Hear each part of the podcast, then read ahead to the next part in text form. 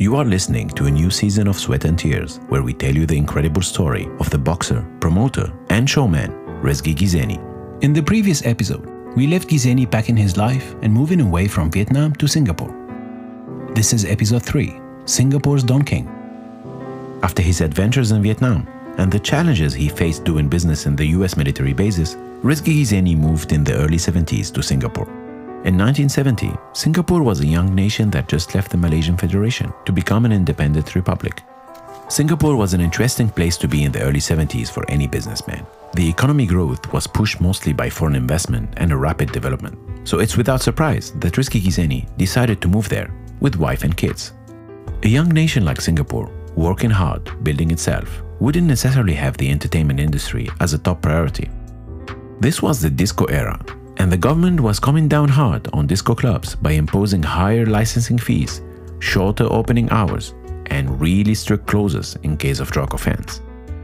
That might have pushed Rezgui Guizani, the now showbiz promoter, to expand his ventures beyond cabaret and burlesque shows. Almost a year after settling in Singapore, Guizani started trying to make a name for himself and drawing some attention by going public about his intentions to promote boxing events in the city.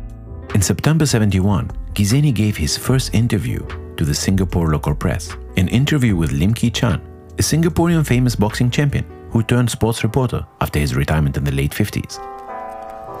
The article's title announced Guizani's intention. Ex-world rater offers to promote boxing.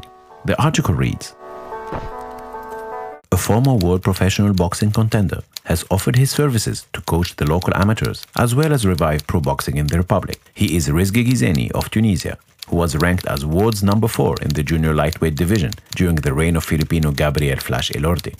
Guizani said that he was most disappointed to see professional boxing dead in Singapore. I hope I can help revive the game through my contacts around the world, he added. Reviving is not too strong of a verb to describe the mission Guizani was giving himself. In the 50s and early 60s, Singapore was considered the mecca of boxing, a dynamic local scene, and big international fights gave Singapore that nickname and made boxing as popular as football, according to fighters from the era. Boxing events then started drawing less crowd and favor, a mix between sloppy promoters, a 33% entertainment tax, and half the Singaporean households having a TV set by 63 might be some of the reasons behind it. Guizani's ambitions weren't limited to reviving pro boxing in Singapore. In the same interview, he started pitching his services as a sort of a coach or mentor for Singaporean amateur boxers. Guizani, who is now in show business, said that he was keen to train the local amateurs for any international tournaments or build up youngsters to the correct art of boxing.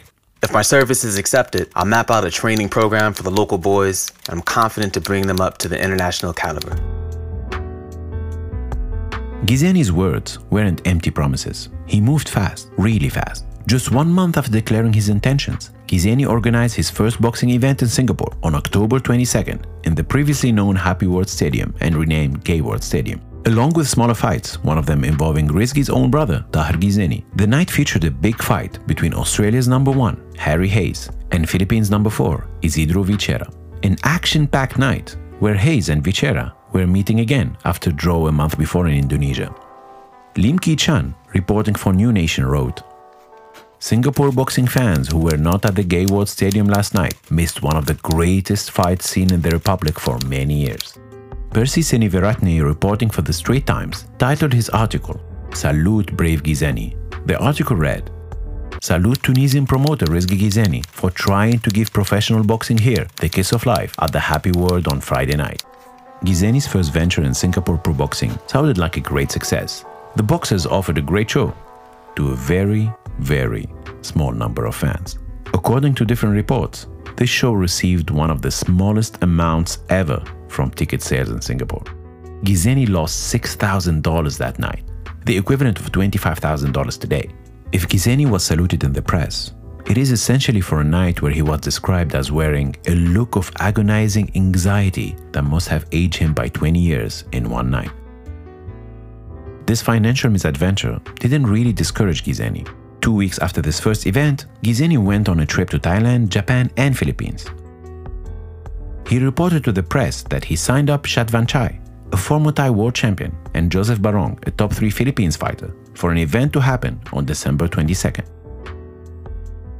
During this tour, Guizani signed a total of eight fighters, five from Thailand, two from the Philippines, and one from Indonesia.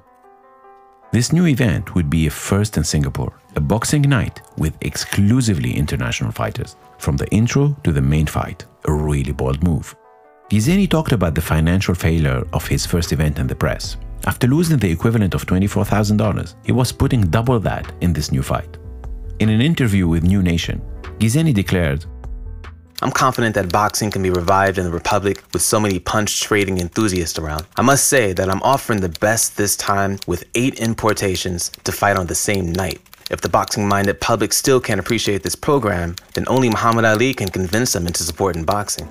Take risks, and when you lose, double down. And if you lose again, go harder. That seems to be Rezgui Guizani's life motto. When challenged on the success of this new fighting night, Guizani pulled an incredible card. It sounds crazy, but not crazy enough for Rezgui Guizani. Stay tuned for the next episode.